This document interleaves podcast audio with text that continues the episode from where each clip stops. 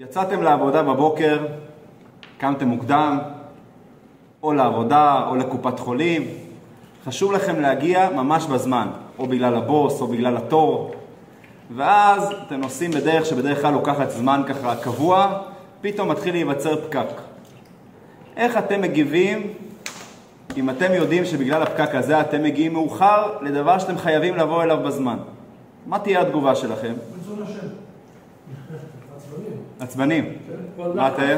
לחץ. כעס. יהודה? התנצלות. התנצלות. אתה כבר מכין את ההתנצלות בפני הבוס. אבל מה קורה עם התור? הרופא לא מקבל התנצלות. אז האמת היא שהתגובות יהיו שונות. מאוד שונות. אחד יכעס, אחד יתעצבן, אחד יגיד רצון השם, אחד ישים מוזיקה, יתחיל להפעיל איזה שירים שקטים ורגועים, כל אחד יגיב בצורה שונה. התגובה תהיה מאוד שונה. אני אשתף אתכם בחוויה שהייתה אצלי לפני כמה, לפני תקופה קצרה, לפני כמה חודשים, נסעתי לניו יורק לכמה ימים, בטח אתם זוכרים. הטיסה שלי הייתה בשעות הבוקר המוקדמות, שמעת את זה ממני כבר, יהודה. הטיסה שלי הייתה בשעות הבוקר המוקדמות, קמתי באמצע הלילה, יותר נכון בקושי ישנתי, כדי להספיק את הטיסה, זה היה דרך לונדון לניו יורק, ואנשים מתקבצים, מגיעים לשער אחרי שעברו את כל הבידוק, את כל ההכנות, וכשנמצאים ככה בשער, פתאום מודיעים לנו שהטיסה תתעכב קצת. לא הסבירו למה, אנשים כבר עייפים, אנשים לא ישנו בלילה, כולם בונים לישון בטיסה, הטיסה מתעכבת. טוב, אחרי כמה זמן מודיעים שהטיסה אולי תתקיים, אולי לא. אנשים כבר ככה נכנסים קצת לאי ודאות, וכעבור שעה, שעה וחצי הודיעו שהטיסה מתבטלת. היה מאוד מעניין לראות את התגובות של האנשים. אנשים לא ישנו בלילה, אנשים היו עייפים, אנשים יש להם תוכניות, חוץ מזה שהם תכננו לישון במטוס, יש לאנשים תוכניות גם אה, מה לעשות בניו יורק, כל אחד עם התוכניות שלו. איך אנשים הגיבו? גם כאן היה מעניין לראות תגובות שונות.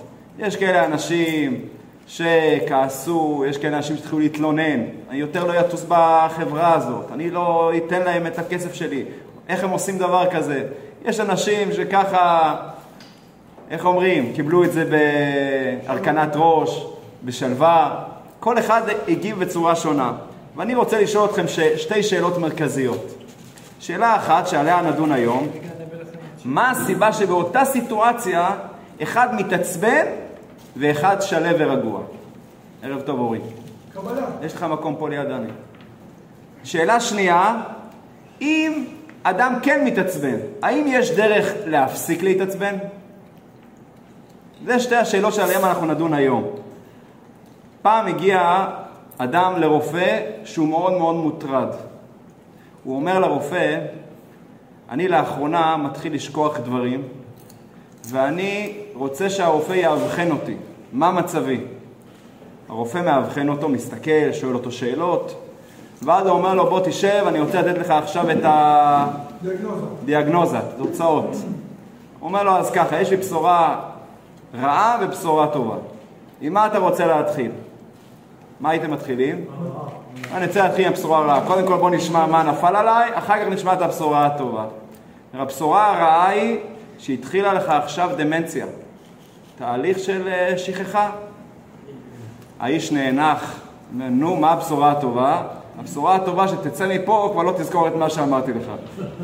זה בשורה רעה ובשורה טובה. אז אני רוצה להגיד לכם היום על השיעור של מידת הכעס, בשורה רעה ובשורה טובה.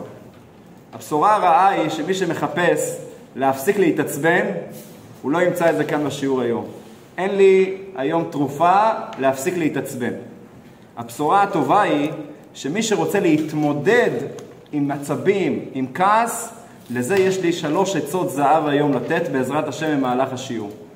אז זו הבשורה הטובה ונראה לי היא מספיק טובה כדי באמת להקשיב לה וגם בעזרת השם גם ליישם אותה.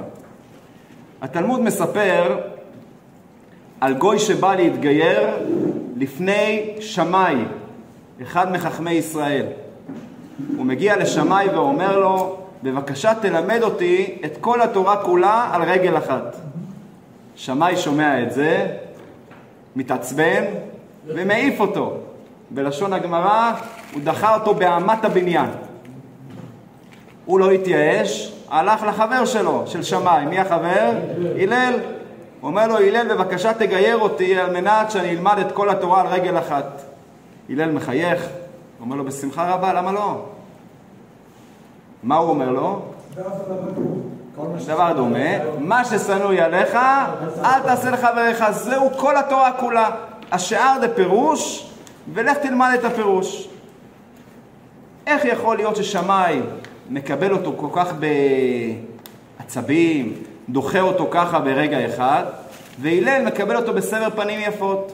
זה לא היה חד פעמי. התלמוד באותו מקום מספר על עוד שני סיפורים דומים, גם שתי בקשות מוזרות שביקשו גויים, ואותו דבר שמאי נהג בתקיפות, דחה את אותם אנשים, ולעומתם הלל קיבל אותם בחביבות יתרה וענה על שאלותיהם.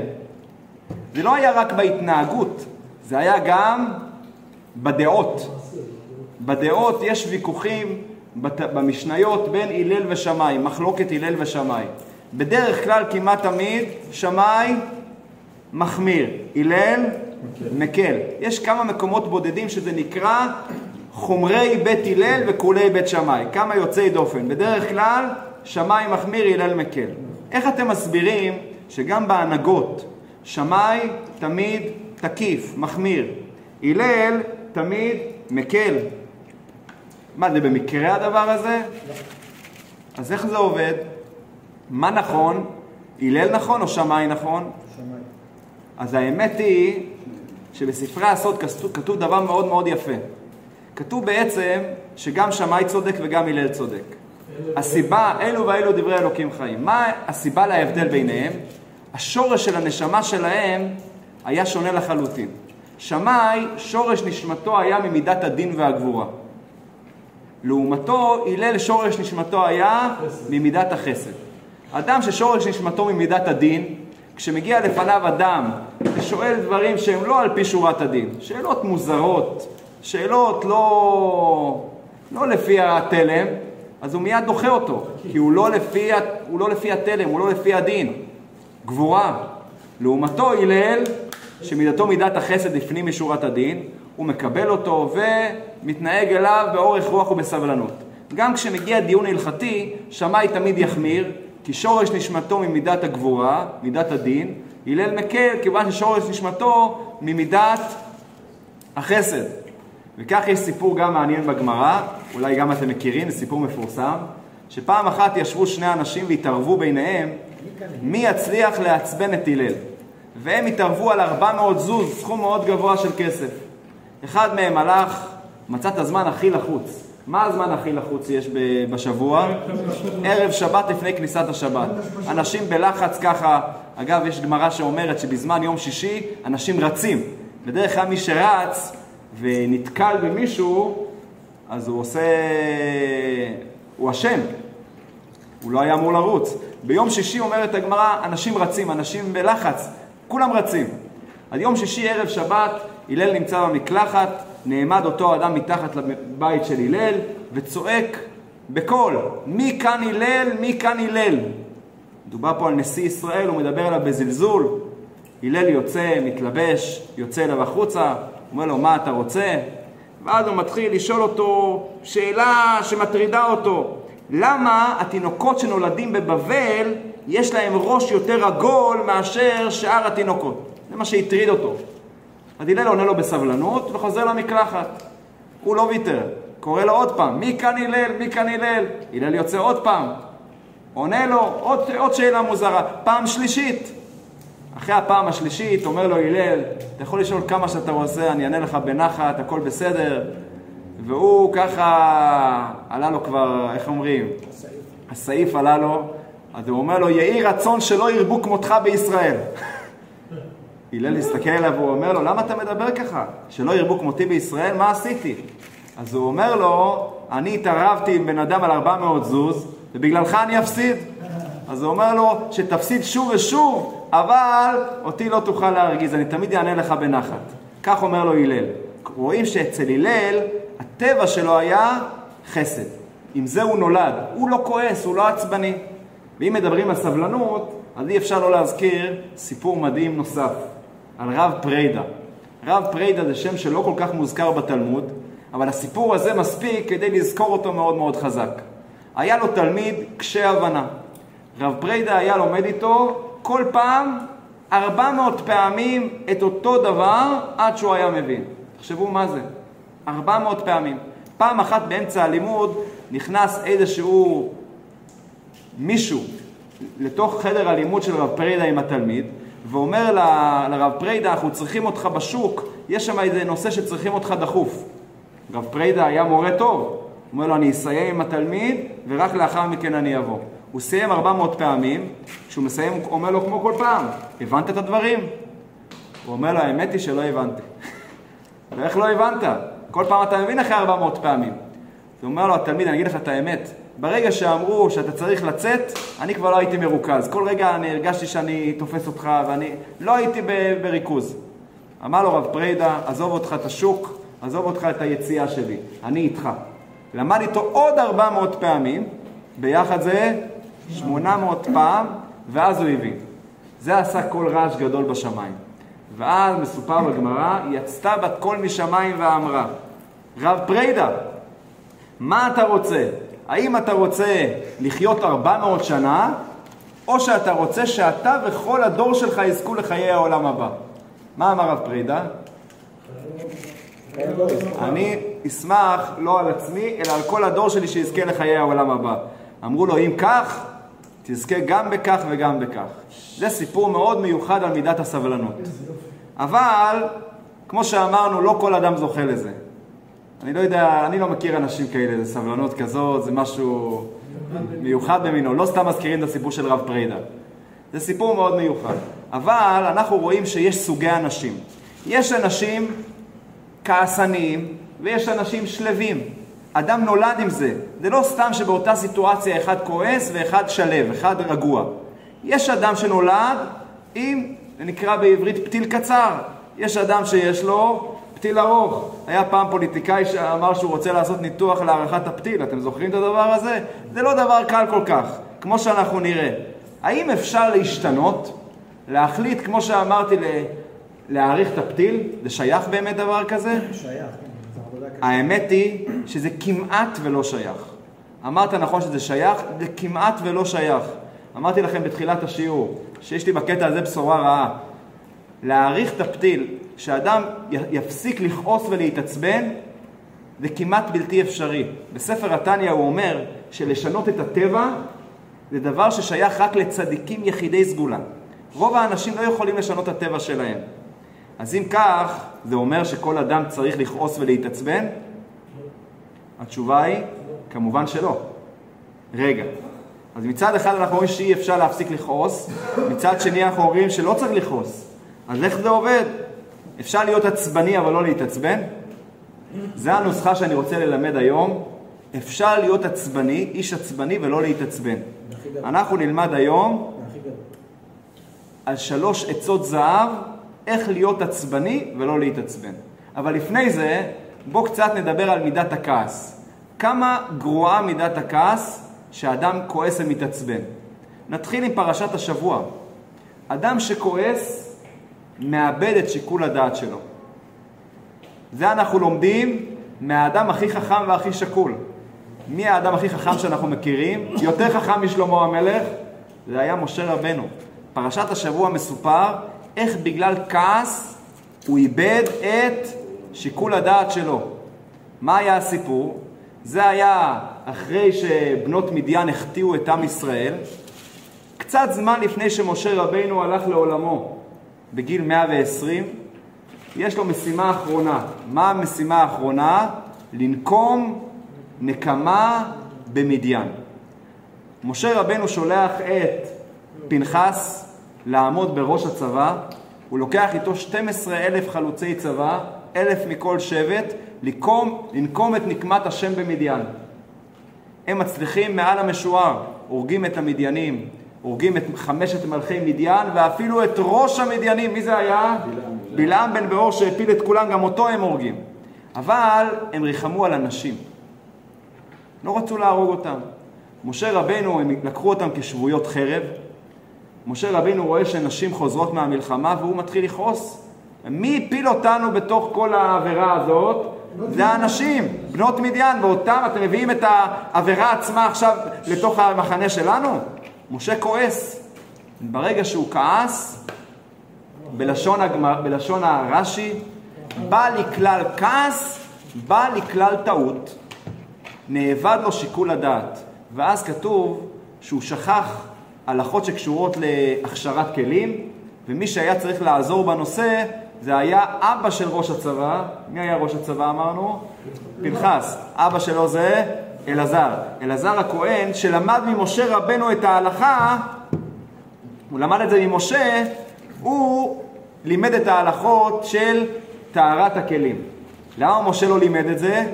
בא לי כלל כעס, בא לי כלל טעות. אדם שמתעצבן, כועס, מאבד את שיקול הדעת. זה לא היה הפעם הראשונה שמשה כעס, רש"י מציין עוד פעמיים שמשה כעס. מתי היה הסיפור הזה של... מתי היה הסיפור הזה שנקום נקמת השם במדיין? אמרנו זה היה בשנת המאה ה-20 של אה, משה, לפני פטירתו. כמה חודשים לפני כן הלכה אחותו. אחותו הלכה לעולמה, איך קראו לאחותו? מרים הנביאה. מה קרה כשמרים הנביאה הלכה לעולמה? בעירה של מרים גם הסתלק, כי זה היה בזכות מרים. מה עם ישראל עושה? רוצה מים, מתחיל להתלונן. ואז משה התחיל לכעוס עליהם, ושימונה המורים התחיל לצעוק ולכעוס עליהם.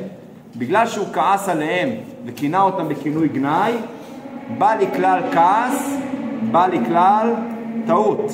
הקדוש ברוך הוא אמר לו, תדבר אל הסלע, מה הוא עשה? היכה את הסלע. למה הוא לא הקשיב לקדוש ברוך הוא? אותו משה שמקשיב תמיד לקדוש ברוך הוא, בא לי כלל כעס, בא לי כלל טעות. 40 שנה קודם לכן, בשנה השנייה ליציאת מצרים, שוב פעם משה רבנו כעס. אולי להגיד שוב פעם זה לא מדויק, כי זה היה לפני. אבל אם אנחנו הולכים אחורה על זה שוב פעם, מה היה הסיפור? זה היה ביום הקמת המשכן. מה התאריך היה? מתי הוקם המשכן? א' ניסן, בשנה השנית ליציאת מצרים. הם יצאו בט"ו ניסן, ב' אלפים תמ"ח. א' ניסן, כמעט הסתיימה השנה, ב' אלפים תמ"ט, אז הוקם המשכן. באותו יום הייתה טרגדיה גדולה בעם ישראל. נדב ואביהו, שני בני אהרון, בקרובה יקדש, הלכו לעולמם. בגלל נסיבות אה, שצריכים להרחיב, עליה, להרחיב עליהן בהזדמנות, כי יש כמה דעות מה היה החטא שלהם. ומשה כעס באותה הזדמנות על שני הבנים הנותרים, שהם היו אלעזר ואיתמר, נדב ואביהו אלעזר ואיתמר, הוא כעס עליהם, ובגלל שהוא כעס עליהם, גם שם כתוב שהוא טעה בדיני אונן, בדיני הקורבנות. בא לי כלל כעס, בא לי כלל טעות. מה אנחנו לומדים? שאדם כועס, מה הוא מאבד? שיקול הדעת שלו. אפילו משה רבינו, בא לי כלל כעס, בא לי כלל טעות. אז זה... אני, דבר ראשון, אני לא זוכר את הביטוי שכתוב שם שהוא כעס, את הביטוי כעס, זה דבר ראשון. דבר שני, שם לא כתוב שהוא בא לי כלל טעות. בשלושה מקומות מביא רש"י בא לי כלל כעס, בא לי כלל טעות. אגב, אני רוצה לציין לשבח, עם כזה קשה עורף, שכל הזמן מתלונן, ומה שכתוב על משה רבנו שסך הכל שלוש פעמים בא לי כלל כעס, בא לי כלל טעות, זה לכאורה לא כל כך הרבה. עם כל הזמן התלונן והתלונן בלי, בלי הפסקה. אבל זה אנחנו לומדים מה קורה כשהאדם כועס. אבל לא רק כשהאדם מאבד את שיקול הדעת, לפעמים אדם מאבד גם דברים משמעותיים מאוד בחיים שלו. בואו ניקח דוגמה ממשה רבינו בעצמו. בפעם השנייה שהוא כעס, בזמן אה, שמרים נפטרה עם הבאר של מרים, שבמקום לדבר אל הסלע, מה הוא עשה? היכה את הסלע. מה, מה הוא הפסיד באותה הזדמנות? הכניסה לארץ ישראל. אתם יודעים, משה רבינו, ואתחנן אל השם בעת ההיא, כתוב שהוא התפלל מאות תפילות להיכנס לארץ. כך כתוב, זה נגיע ל"ואתחנן". אבל משה רבנו איבד את הכניסה לארץ בגלל הטעות שלו. בא לי כלל כעס, בא לי כלל טעות, בא לכלל הפסד. על לא רק טעויות, גם מפסידים בחיים. יש עוד סיפור מעניין בנביא, מה זה נקרא אדם מפסיד את כל עולמו בגלל כעס. אתם יודעים מה הסיפור? מי המלך של עם ישראל? המלך הכי מפורסם. הכי מפורסם. דוד המלך. דוד המלך לא היה אמור להיות מלך. מי היה אבא שלו? ישי. דוד, ישי, דוד היה קטן, הוא לא היה אמור להיות בכלל מלך.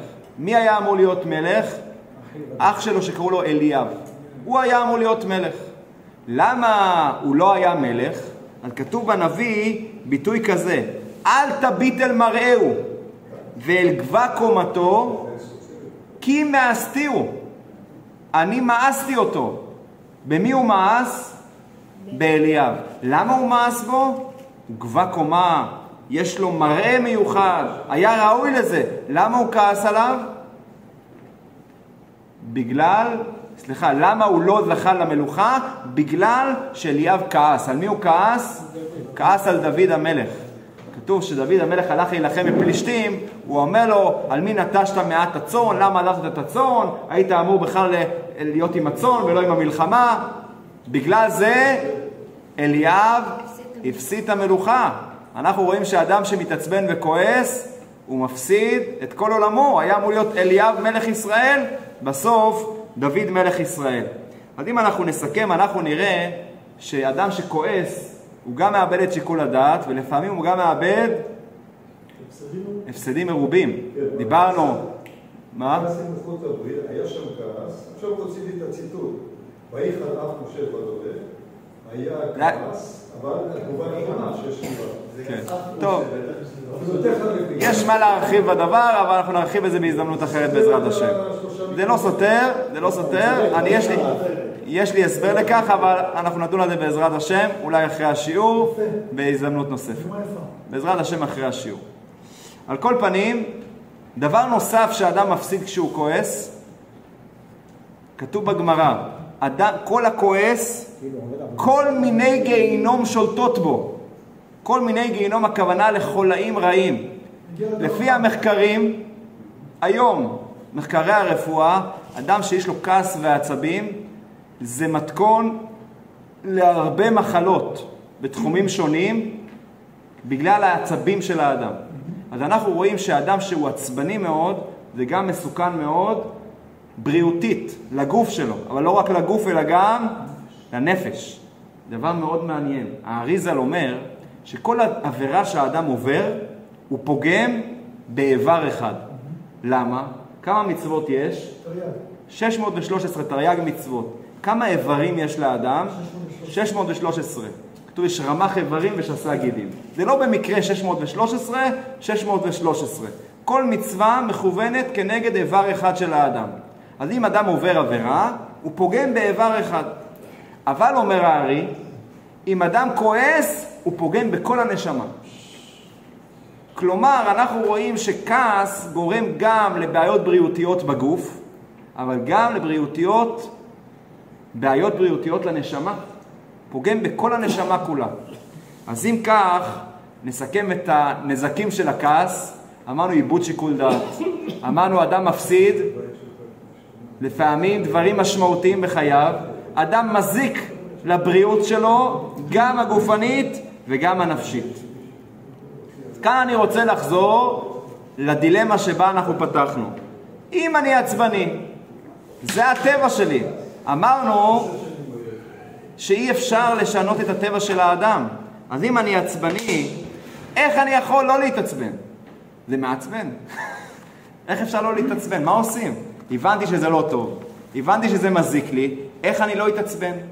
כדי להבין את זה, אני רוצה להסביר בשתי מילים, אולי קצת יותר, להסביר איך, מה בעצם הסדר שקורה, מה התהליך, ברשותכם, דני, ברשותך, מה התהליך שעובר אצל האדם כשהאדם כועס? איפה מתחילה הכעס? הכעס מתחיל בלב. איפה האדם מתעצבן? זה רגע שבלב. מה קורה לאחר מכן? אדם מתעצבן בלב, לאן זה עובר? השלב הבא זה עובר למוח, למחשבה, להתחיל לחשוב, וואי, זה מעצבן וזה. שלב נוסף, זה עובר לדיבור, מתחיל לכעוס, להתעצבן, לצעוק. מכירים את זה, כן? השלב השלישי, זה לא זה קורה אצל כולם, אבל יש כאלה שזה גם עובר לשלב המעשה. שלב המעשה יכול להתבטא באופנים שונים, אני לא רוצה להתבטא אה, איך זה מתבטא, כל אחד יודע. יכול להתבטא ב... אלימות. זה מקרה קיצוני, יכול להתבטא באדם שדופק על חפצים, כל מיני מקרים שונים כבר שזה מגיע על ידי פיזי. אז אמרנו, מתחיל מהלב, עובר למחשבה, עובר לדיבור, עובר למעשה. זה שלושת השלבים. לא, האם זה עובד למחשבה? מחשבה זה נמצא במוח. פה אתה מדבר על המוח שפועל מיידית, זה מהלב.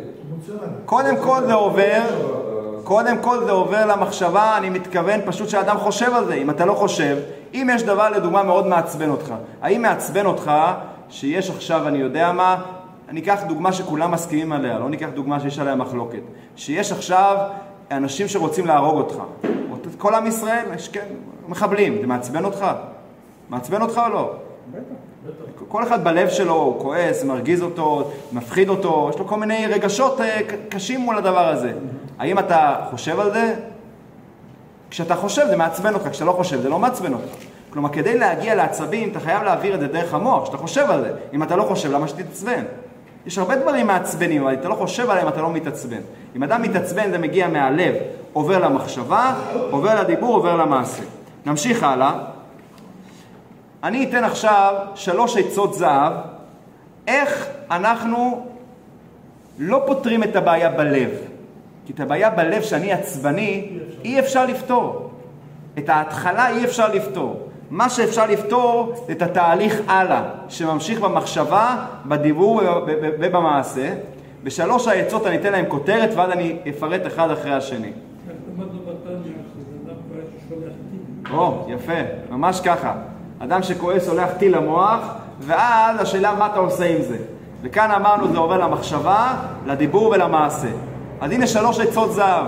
עצה אחת, להתנצל. עצה שנייה, לשתוק. עצה שלישית, להאמין. אני אתן רק כותרות, אני אפרט. להתנצל, לשתוק, להאמין. בואו נלך אחד אחרי השני. נתחיל עם האדם הכי עצבני, שעובר את כל התהליך. מהלב, עובר למחשבה, גם מתחיל לצעוק, ואפילו עובר למעשה. ניקח מעשה קטן, הוא דופק ועושה דברים לא נעימים לאנשים.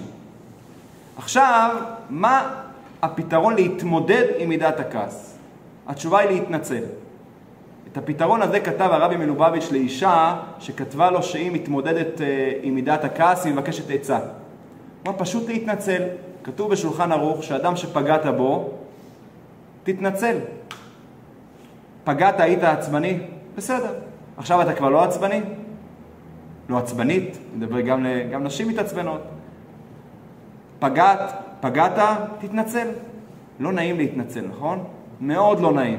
במיוחד שאתה אמרת את זה ככה עם כל העצבים וזה, לבוא להגיד, לא, מאוד לא נעים. או, זה הנקודה. לא נעים לך, תתגבר, ואז כשאתה התנצלת בפני הבן אדם, אחרי הרבה אי נעימות, פעם הבאה לפני שאתה פוגע, אתה תזכור גם, יש לי כלל, אם אני פוגע, מה אני עושה? אני מתנצל, אז אולי כדאי קצת לעצור רגע אחד לפני שלב המעשה, רגע אחד לפני שלב הדיבור, כי אני אחר כך אצטרך להתנצל. אז הידיעה שאני צריך להתנצל אחר כך, זה עצמו מרתיע, סוג של הרתעה כזאת. לא, יהיה, יהיה לי מאוד לא נעים אחר כך להתנצל, אז אולי כדאי לעצור רגע אחד לפני. זה הייתי אומר פתרון לאדם שכבר עבר את כל השלבים, שהוא כבר פגע בבן אדם אחר. הוא כבר עשה, איך אומרים, את כל התהליך. לב, מחשבה, דיבור ומעשה. בואו נלך עכשיו עצה למתקדמים יותר. מי שרוצה כבר למנוע את זה מבעוד מועד. הוא רוצה בכלל לא לעשות מעשה, הוא רוצה גם לא ממש לכעוס. כאן יש פתרון שהוא דווקא מפורסם גם בעולם. בעולם הוא נקרא פתרון עשר שניות, לספור עד עשר. הפתרון אומר, תשתוק. אתה מתעצבן ככה, עצבני, פשוט תשתוק. למה תשתוק? יש דבר מעניין מאוד. הדיבור של האדם זה כמו שהאדם שופך נפט על מדורה. מה קורה באותו רגע? באותו רגע המדורה פשוט קופצת ב... הייתי אומר בכמה רמות מעל. כשאדם כועס וצועק, הצעקה היא לא מפחיתה את הכעס, אלא היא מדליקה את הכעס. עוד יותר כועס ועוד יותר כועס. ככל שהוא צועק יותר ויותר מגביר את הכעס. ולכן אם אתה עצבני, תסתגר בחדר, פשוט תשתוק. זה לא קל, לכן אמרתי את זה למתקדמים יותר. מי שנפל כבר, יתנצל. גם בזה יש אבל קאץ'. כן. לפעמים הצד השני מרגיש אותך שאתה מתגבר, ובכל זאת מדליק אותך עוד ועוד ככה להרגיש שאתה... אז כאן יהיה לך, כאן יהיה לך עוד ועוד ועוד קושי, אבל אם אתה תענה לצד השני ותצעק, אתה רק תגביר. זה לא שברגע שאתה אה, תש, אה, תתחיל לצעוק, זה יפתור את הבעיה, זה ידליק עוד יותר. אז אם אתה יודע שהתוצאה של הצעקה רק תגביר את הכעס, אז אתה עוד יותר ייתן לך, הייתי אומר, אה, דחף לשתוק. זה לא קל לשתוק. מסופר על אחד הצדיקים שהיה לו, לו מעיל שנקרא מעיל הכעס. הוא היה שם אותו בעליית הגג, וכל פעם שהיה מתעצבן, היה עולה לעליית הגג, לובש את המעיל. עד שהיה לובש את המעיל, הכעס כבר היה יורד. הוא אומר, אסור מיד להגיב מיד שאתה מתעצבן. כי אם אתה מתעצבן ומגיב, בדרך כלל זה ייגמר לא טוב. תגיד מילים שאתה מצטער עליהם, וכן, כל הדברים הלא טובים שאמרנו. לכן לשתוק זה דבר שהוא מאוד מאוד חשוב. זה אגב, יש לזה מקורות בתנ"ך. איפה יש מקור בתנ"ך לזה שצריכים לשתוק? לא להגיב? כתוב בתנ"ך, ספר בראשית, שכאשר יעקב לקח את הברכות במרמה מעשו, אמרה אימא שלו, היא הייתה יוזמת כל הרעיון הזה של לגנוב את הברכות. אימא שלו, רבקה, אמרה ליעקב, לך לאחי. מי זה היה אח שלה? לך ללבן, עד אשר תשוב חמת אחיך. עד שעשו יירגע ויפסיק לכעוס עליך. כלומר, אנחנו רואים כשאדם לוקח פסק זמן, אז הכעס שלו נרגע. ולכן אני רוצה להגיד, הפתרון המפורסם של עשר שניות לדעתי זה לא מספיק. צריכים קצת יותר מעשר שניות. לספור עד עשר לא תמיד זה עוזר, צריכים פשוט, תסתגר בחדר, תלך למקום אחר, תירגע ואז תחזור. זה פתרון שני למידת הכעס, זה נקרא לשתוק. אנחנו נעבור לפתרון השלישי, שהוא פתרון הכי טוב, אבל גם הכי קשה. זה למנוע לגמרי, לא להתעצבן, אני, אני אולי אתקן את עצמי. לא, זה לא מונע להיות עצבני, זה מונע לגמרי מלהתעצבן. עכשיו, אני אומר להיות עצבני זה הטבע שלי, להתעצבן זה אומר כבר להפעיל את המחשבה, את הדיבור ואת המעשה. מהי הדרך להפסיק לגמרי להתעצבן? זה מסביר בעל התניא, אמרתי להאמין. בעל התניא מביא את מה שחכמינו אומרים, מאיר הזכיר את זה קודם. כל הכועס כאילו עובד עבודה זרה. תחשבו על המילים האלה. אם אני כועס כאילו עבדתי עבודה זרה? עבודה זרה זה אחד מהעבירות החמורות ביותר שנאמר עליהם, ייהרג ואל יעבור. אני כועס כמה פעמים ביום, כמה פעמים בשבוע, אנשים כועסים. אני עובד עבודה זרה? איך אפשר להגיד דבר כזה? בעל התניא אומר דבר מאוד יפה. למה אדם כועס? כי הוא אומר, הוא הרגיז אותי. הדבר הזה הרגיז אותי, האיש הזה הרגיז אותי. אבל אם אתה תדע שהכל משמיים, והסיבה שאותו אדם הדליק אותך, אותו, ניקח את הדוגמה שפתחתי את השיעור, הסיבה שהיה פקק, או הסיבה שהטיסה התבטלה, זה לא בגלל החברת התעופה, וזה לא בגלל איזה אדם שפתאום ככה נעצר ברמזור. למה, למה זה קרה? מה הסיבה? הקדוש ברוך הוא החליט שאתה תאחר היום. אז אם תדע שהכל משמיים, אז לא תתעצבן. ואם אתה בכל זאת מתעצבן, כי אתה מאשים את חברת התעופה, אתה מאשים אה, כל. את כל העולם, זה אומר שאתה חושב שיש משהו חוץ מהקדוש ברוך הוא, שהוא מנהל את העניינים. כל הכועס כאילו עובד עבודה זרה. זה כאילו, זה לא עבדת עבודה זרה, אבל אתה מחשיב שיש משהו חוץ מהקדוש ברוך הוא. אז לכן הפתרון הכי טוב והכי מושלם להפסיק להתעצבן, זה פשוט לזכור שהכל מאת השם, זה אמר דני בהתחלה, פשוט להאמין. זה לא קל, לכן אמרתי זה הפתרון הכי קשה. אבל זה הפתרון שמונע לא רק את המעשה, לא רק את הדיבור, אלא גם את המחשבה. מיד שהעצבים עולים לך, ואת זה אי אפשר למנוע, מיד תחשוב על זה. הכל מאת השם, זה לא אותו אדם שמכעיס אותי, זה הקדוש ברוך הוא החליט על זה. הוא שליח. הוא שליח לדבר עבירה, הוא לא עשה דבר טוב, הוא בחר בבחירתו. אבל אם הוא לא היה עושה את זה, מישהו אחר היה עושה את זה. אם אני זוכר שהכל משמיים, אני פשוט לא אכעס. אמנם אני אהיה עצבני, אבל זה לא יבוא למחשבה, דיבור ומעשה. אז אם אנחנו מסכמים את שלושת עצות הזהב, אם התעצבנתם כבר, מה תעשו? סליחה. תבקשו סליחה. אם התחלתם לכעוס ולהתעצבן. לשתוק. אבל אם אתם רוצים את הפתרון הכולל, זה להאמין שהכל משמיים. עכשיו, איזה עצה הכי התחברתם? אבא. לא. העצה הראשונה, העצה של האמונה, אבל היא הכי קשה. אז אני רואה שיש לנו פה הרבה אנשים בשיעור, נשמח לשמוע גם את דעתכם אחרי שנסיים את השיעור, אבל מי שנמצא וצופה אחר כך בסרטון ביוטיוב, אני אשמח לקבל עצות נוספות אם יש לכם, או שתגידו לי מה הכי אהבתם מכל העצות האלה, אני אקרא בעזרת השם את התגובות. אני רוצה לסיים בעזרת השם את השיעור בסיפור מיוחד מיוחד מאוד עם הבעל שם טוב. מסופר על הבעל שם טוב שפעם ישב בסעודת ראש חודש עם התלמידים והיה קצת עצוב. אולי עצוב זה לא המילה המדויקת, היה קצת רציני.